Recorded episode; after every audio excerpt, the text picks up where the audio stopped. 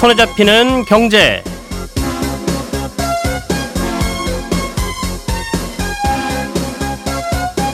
안녕하십니까 김치영입니다. 일본은행이 어제에 이어 오늘 올해 마지막 금융정책 회의를 엽니다. 나홀로 돈을 풀며 저금리 정책을 고수해온 일본은행이 마이너스 금리에 마침표를 찍을지 세계 금융권에 관심이 쏠리고 있습니다. 내년 실손보험료가 평균 1.5% 인상됩니다. 지난 2018년 동결 이래 가장 낮은 수준이라고 하는데요. 하지만 세대별 인상폭 차이가 커서 일부 가입자의 체감 인상폭이 상당할 걸로 보입니다. 국내 증권사의 손실 돌려막기 정황이 금융당국에 적발됐는데요. 손실난 계좌를 돌려막다가 특정 고객에게 손실이 전가된 건데 당연히 불법입니다. 이 내용 잠시 뒤 자세히 알아보겠습니다. 12월 19일 화요일 손에 잡히는 경제 시작합니다. 우리가 알던 사실 그 너머를 날카롭게 들여다봅니다. 평일 아침 7시 5분 김종배의 시선 집중.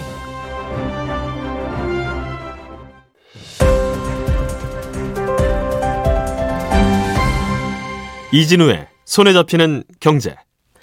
네, 오늘은 남궁민 경제뉴스 큐레이터 서울신문 송현석 기자 그리고 MBC 양효걸 기자와 함께하겠습니다. 어서 오십시오. 안녕하세요. 안녕하세요. 어, 먼저 양효걸 기자 가져오신 내용부터 점검을 하겠습니다. 네.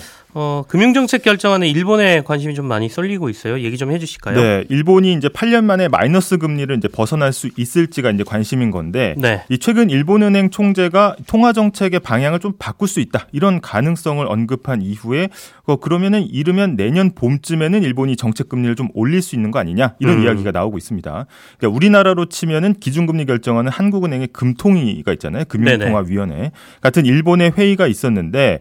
올해 이제 마지막 회의고요. 어제부터 시작을 했습니다. 그래서 음. 이 금융정책 결정 회의를 어제부터 오늘까지 이틀간 진행을 하고 이 회의 결과는 오늘 나옵니다. 음. 이전에도 이제 정책 방향을 바꿀 것 같은 의사를 살짝 보인 적이 몇 번 있던 걸로 제가 기억을 하고 네. 또 더군다나 연말이기 때문에 굳이 이번에 할까라는 생각도 좀 들거든요. 네. 그럼에도 불구하고 이번 회의를 주목하는 이유가 따로 있어요? 일단 좀 신호가 있었습니다. 최근 음. 이제 지난 7일에 우에다 가지오 일본은행 총재가 어떤 이야기를 했냐면요. 임금 인상과 물가 상승의 선순환이 확실해진다면 마이너스 금리 해제와 장단기 금리 조작 개선, 그러니까 폐지도 시야에 넣을 수 있다 이렇게 이야기했거든요. 네네. 이 말이 좀 길고 어려운데 사실 이제 그동안 일본을 괴롭혀온 거는 바로 장기 불황이었습니다. 그렇죠. 1990년대 경제 거품이 꺼지면서 이제 극심한 불황에 빠진 건데 우리가 흔히 이제 잃어버린 30년이라고 이제 부르는 거죠. 그래서 네. 일본은 여기에서 탈출하기 위해서 일단 극단적으로 돈을 푸는 정책을 계속 써왔습니다. 음. 근데 사실 일본은 물가가 오를 수 있나? 뭐 이런 얘기를 했다고 과거에 그렇게 얘기하는데 네. 이렇게 돈을 풀어서 엔화를 싸게 만들면 네. 수출 경쟁력이 높아지고 그게 경기를 살릴 거다. 뭐 이런 정책을 폈다 이렇게 봐야 되는 거죠. 맞습니다. 이 물가가 그동안 이제 빠르게 올랐던 우리나라 입장에서는 좀 생각하기가 좀 어려운데 인플레이션만큼 이제 디플레이션도 이제 경제에 악영향을 끼치거든요. 네. 디플레이션 그러니까 물건값이 지속적으로 떨어지는 현상인데 오늘보다 내일이 물건이 더 싸다고 하면 사람들은 소비를 최대한 뒤로 미루고 소비가 줄어드니까 생산도 감소하는 약순환에 빠지게 되는 겁니다. 음. 아 그래서 이제 코로나19로 이제 절 글로벌 공급망이 망가지면서 한국은 뭐 3에서 5% 지속적으로 오르고 미국은 뭐 6% 이상 물가가 뛰던 때도 일본은 0%대 물가 상승률을 보였거든요. 네. 그래서 기업들은 물건이 안 팔리니까 노동자들 임금 못 올려주고요. 비정규직만 늘리는 방식으로 대응을 했는데 사실 뒤집어 보면 노동자가 집에 가면 소비자잖아요. 그렇죠. 그러니까 결국 소비 여력이 더 줄면서 저물가의 저주가 계속 된 겁니다. 그래서 음. 이 디플레이션 타파를 위해서 2016년 초부터 일본이 단기 정책 금리를 마이너스 0.1%로 유지를 하고 있거든요.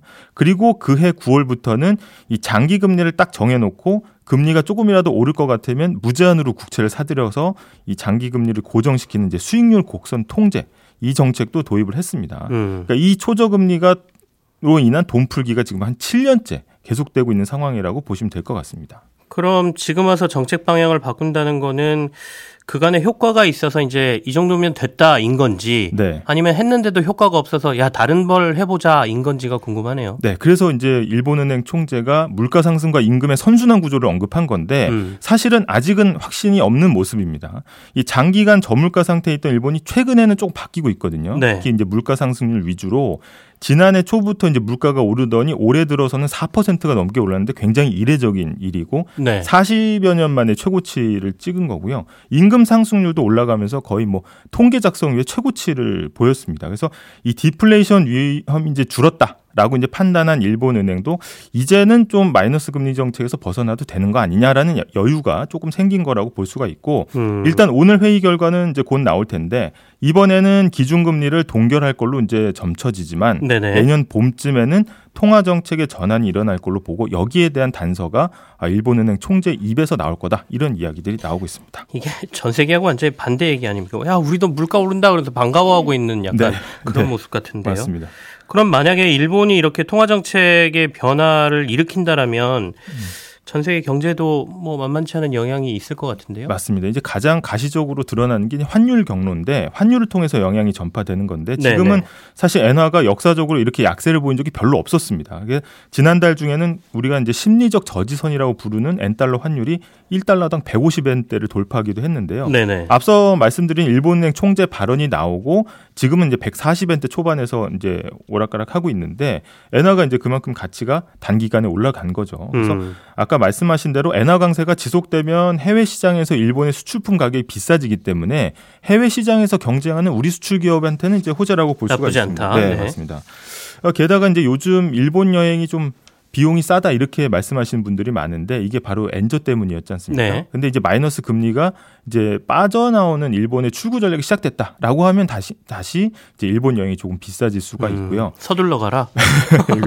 네. 그다음에 이제 엔저 기간에 엔화에 투자하신 분들은 엔화 가격이 오르면서 이제 수익률이 좀 올라가는 이제 환율 효과를 누릴 수도 있습니다. 음. 두 번째로 이제 세계 금융 시장이 주목하는 건 엔 carry 자금인데 네네. 사실 국내에서 너무 금리가 낮으니까 사실 일본 엔화를 빌려서 해외 자산에 투자를 많이 했습니다. 일본 이, 국내에서 말씀하시죠? 네. 네네. 그래서 이제 이 자금이 한 100조 원 정도 넘는 걸로 추산되는데 일본 금리가 다시 오른다고 하면 이 이제 돈들이 다시 일본으로 돌아올 수가 있고요.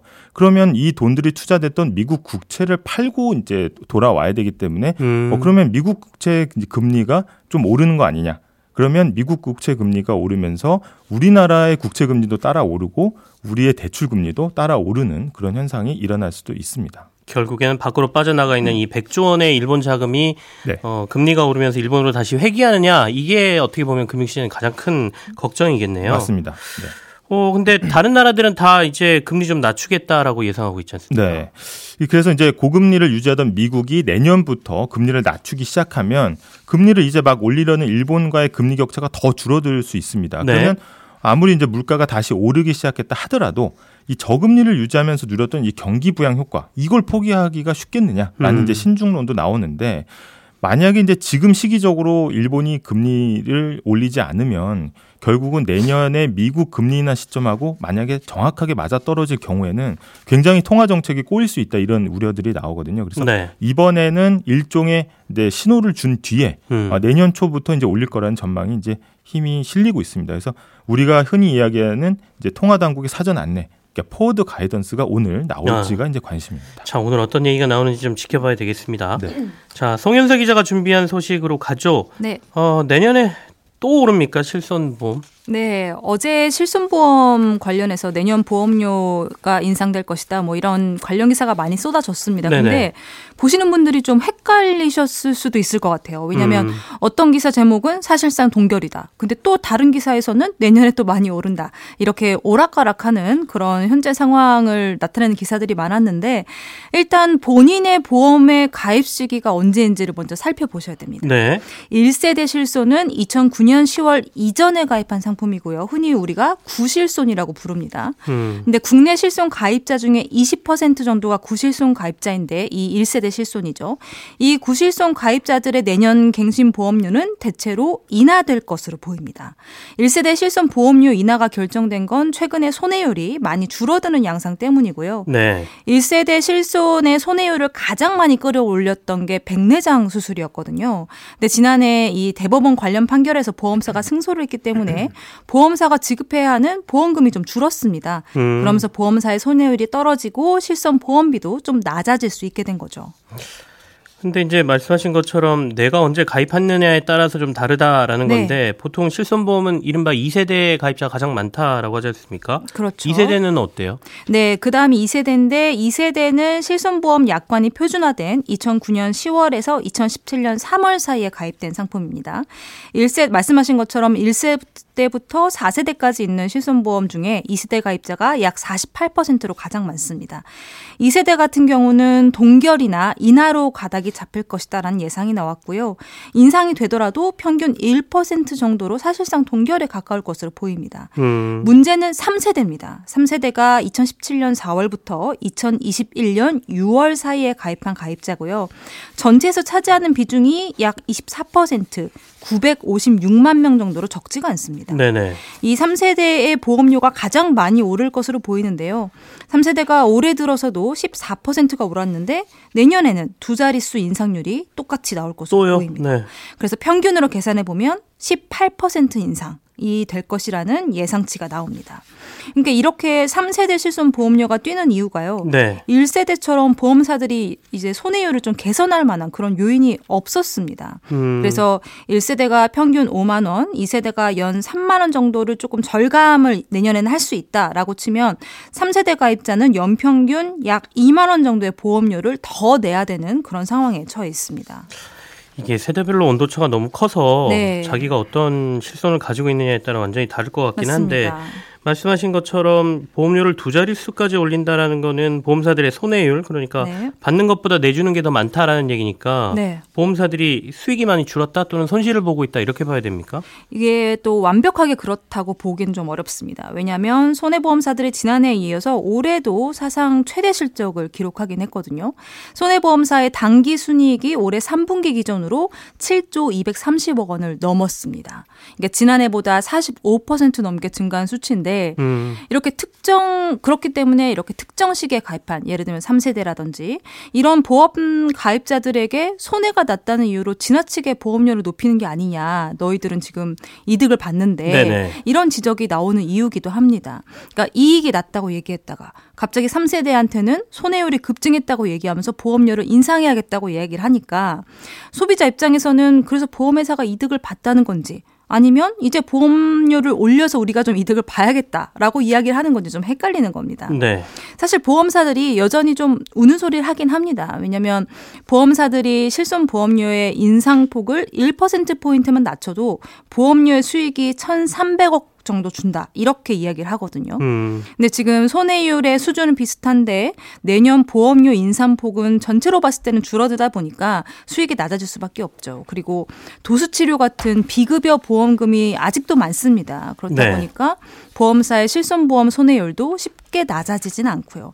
그래서 비급여 과잉 진료 때문에 이 손해율이 높아지고 있는데 아직 사실 보험사에서도 이렇다 할 대책을 내놓지 못하고 있습니다. 음. 그리고 2021년에 4세대 실손보험이 나오긴 했지만 이것도 역시 손해율이 100%를 넘겼고요. 이게 과잉 진료라고 얘기는 합니다만 어쨌든 간에 보험사들이 상품 설계를 좀 잘못해서 그렇죠. 손실이 좀 크게 나고 있는 건데 이거 막으려고 4세대까지 지금 계속 바꿔주는 거지 않습니까? 맞습니다. 물론 4세대는 이번에 동결이긴 합니다. 근데 네. 역시 이번에도 손해율을 100% 넘겼기 때문에 아마도 내년에는 인상이 될 가능성이 있죠. 아이고야. 자동차 보험료는 어떻습니까? 자동차 보험료는 다행히 오르지 않습니다. 네. 내년에 자동차 보험의 보험료는 인하가 될 전망이고요. 3년 연속 인하세가 이어지고 있습니다. 지난해 4월에 최대 1.4%까지 인하가 됐고 올해 2월에는 또 2.1% 정도 인하가 됐는데 네. 내년에는 평균 인하율은 한 2.5% 수준이 될 것으로 보이고요. 보험사별로 최대 3%까지 인하하는 곳도 있을 것으로 예상이 됩니다. 그러니까 요새 뭐 고물가라든지 고금리 때문에 좀 어려워하는 사람 사람들이 워낙 많다 보니까 정부 차원에서 금융당국이나 이제 보험업계랑 같이 자동차나 실손보험료의 부담을 낮춘다든지 아니면 보험계약 대출 이자 부담을 좀 줄여주는 음. 것처럼 이런 상생 금융 방안을 마련했는데 이번 자동차 보험료 인하도 역시 이런 상생 금융의 일환으로 보여지고 있습니다. 그나마 다행입니다. 네. 앞서 이제 양효골 기자가 엔화 좀 비싸질 수 있다라고 말씀하셨는데 여행 네. 관련 소식이네요. 유류 할증료는 좀 내린다는 반가운 소식입니다. 네, 내년 1월에 적용되는 국제선 유류 할증료가 대한항공 기준으로 이번 달과 비교했을 때 15% 정도 낮아질 것으로 보입니다. 이 유류 할증료라는 게 거리 비례제에 따라서 책정이 되거든요. 네. 근데 거리 비례제가 총 33단계로 나눠지는데 이번 달까지는 12단계에 속하는 유류 할증료를 냈었습니다. 그런데 올해 국제유가가 많이 하 하락했잖아요. 그러면서 이 거리 비례제가 저희가 10단계로 낮아진 겁니다. 음. 그래서 유류 할증료도 함께 낮아지게 된 거고 국내산 유류 할증료 또 이번에도 이번 달보다 2,200원 내린 11,000원으로 적용이 됩니다. 국제선의 유류 할증료는 항공사마다 물론 차이가 좀 있습니다. 근데 국내선 유류 할증료는 뭐 대한항공, 아시아나항공, 저비용 항공 비행사 모두 같은 요금을 적용받으니까요. 네네. 참고하시기 바랍니다. 알겠습니다. 이거 궁금했습니다. 남국민 큐레이터하고 얘기해 볼 텐데요. 증권사들이 수익률을 높이려고 고객 계좌끼리 뭐 돌려막기를 했다 이거 어떻게 된 일이에요? 예, 금감원이 지난 5월부터 시종 은행사를 점검한 결과를 발표했는데요. 네. 그 결과 9개 증권사가 일부 고객의 돈을 운용하면서 돌려막기를 했다 이렇게 발표를 했습니다. 음. 금감원 발표를 보면요 문제가 있었던 건 증권사가 운용하는 채권형 wrap과 신탁이었는데요. 일단, wrap과 신탁이 어떻게 달라요? 그렇죠. 일단 이거부터 낯서실 네네. 텐데 이건 wrap은 wrap account의 줄임말인데 마치 랩처럼 여러 자산을 싼다 이런 느낌이에요. 음. 그러니까 이 계좌에 돈을 넣어 놓으면 그 고객의 돈을 알아서 운영해 주는 상품이다. 증권사가 알아서 해준다. 그렇습니다. 네. 그런 거고 신탁은 말 그대로 믿고 맡긴다는 의미인데 음. 역시나 증권사에게 증, 자산 운용을 전적으로 위임하는 겁니다. 음. 특히 이번에 문제가 된 건 이 가운데 채권을 주로 운영하는 랩과 신탁에서 일어난 거고요. 네. 주로 큰 법인들이 한 세네 달 정도 쓸 돈을 넣어놓는 용도로 많이 쓰고 있습니다. 그러면 채권형 랩과 신탁에서 일어난 일인데 도대체 구체적으로 어떻게 했다는 건가요? 가장 크게, 크게 문제가 된 건요. 네. 증권사가 임의로 특정 계좌에서 다른 계좌로 이익을 몰아줬다는 겁니다. 음. 그러니까 이번 조사에서 드러난 A 증권사의 사례를 들여보면요. 네. A 증권사에 제 계좌에 손실이 발생을 했어요. 네. 그랬더니 A 증권사에서 제 계좌에 있던 10억짜리 단기염 CP를 다른 증권사에 11억에 팝니다. 비싸게 파는 거네요. 비싸게 판 거죠. 그럼 네. 일단 저는 1억의 손실을 메꾼 건데 음. 그거를 누가 사주냐? 다른 증권사 손해를 봤잖아요. 네네. 그러면은 A 증권사에 있는 예를 들면 김치영 기자님의 계좌로 그걸 11억에 다시 사주는 겁니다. 그러니까 A 증권사에 다른 사람 계좌로 다시 사준다. 그렇습니다. 음. 그러니까 사실상 다른 증권사를 거쳤지만 A 증권사에 있던 김치영 기자님 계좌에서 제 계좌로 1억이 넘어온 것과 마찬가지인 거죠. 음. 이런 식으로 이익을 몰아주는 방식으로 이제 이제 했다 이렇게 지금 금감원이 발표를 했습니다. 네. 그러면 이걸 왜 증권사들은 한 거죠? 단순하게. 그러면 어떻게 보면 손실이 계속 다른 사람한테 가고 있었던 거잖아요. 그렇습니다. 이게 한 증권사에서만 6천 번이고 그 업계 전체로는 한 수조 원 정도 규모로 예상이 되는데요.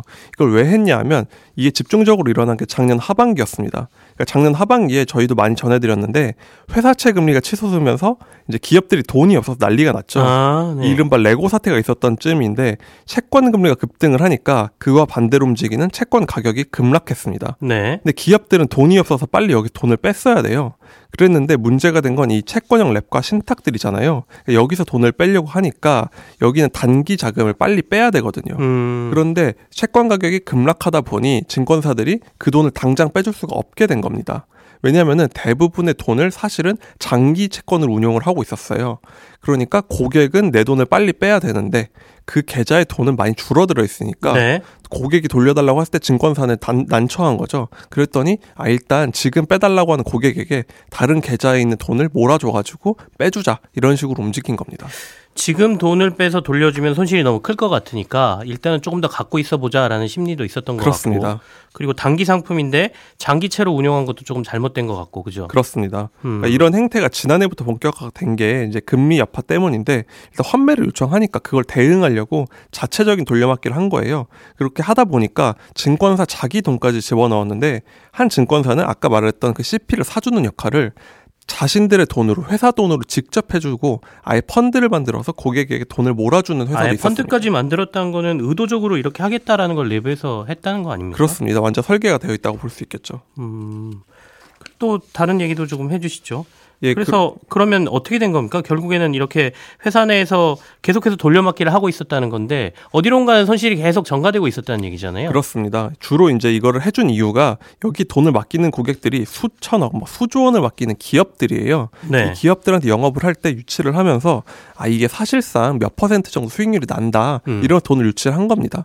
그랬더니 그렇게 이게 법적으로 사실 수익률 약속하는 건 금지되어 있는데 그렇게 하다 보니까 이 고객들을 유치하려고 이른바 큰 손들에게 고객 또 이익을 몰아줬다 이렇게 볼 수가 있는 거죠. 그러다 보니 피해를 본 고객들은 굉장히 억울한 상황이 된 겁니다. 수상한 처벌, 징계 같은 것도 후속 있어야 되겠는데요? 맞습니다. 금감원은 일단 수사기관에 이 관련 자료를 넘겼는데 네. 대상만 해도 9개사의 이제 운용력 30여 명입니다. 그러니까 행정 처분도 이제 이루어질 가능성이 높고요. 특히 관심이 모이는 건 CEO에 대한 처분 가능성입니다. 음. 지금 말씀하신 대로 이거는 조직적으로 했다는 정황이 많이 드러났고 안에서 펀드까지 만들어서 그렇죠. 사준 거니까. 그러다 보니까 관리 책임이 있는 CEO에 대해서도 책임을 물을 가능성이 높고요. 네. 특히 이번 사안의 파장이 큰 건 이게 말 그대로 증권사를 믿고 맡긴 건데 증권사가 그걸 특정한 목적으로 주머니 돈처럼 썼다는 거예요. 네. 근데 증권사 쪽에선 아니 환매에 대응을 하려면 유동성도 필요하고 음. 조금만 버티면 가격이 오를 수 있는 상황이었다. 그러니까 잠깐 막은 거다 하는 건데 사실 이거 굉장히 좀 횡령과 마찬가지 아니냐 굉장히 비판하는 목소리들도 많습니다. 참 이게 채권형 랩하고 신탁인데 주식이라고 없었을까라는 생각도 살짝 그렇습니다. 드는데 맞습니다. 그런 부분까지 좀 감독 당국이 봐야 되지 않을까 싶습니다. 양효걸 기자, 송현석 기자, 남국민 큐레이터랑 함께했습니다. 광고 듣고 돌아오겠습니다.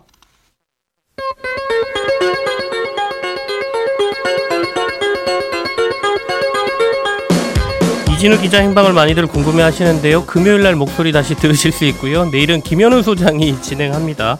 내일 아침 8시 30분에 다시 옵니다. 김치영이었습니다. 고맙습니다.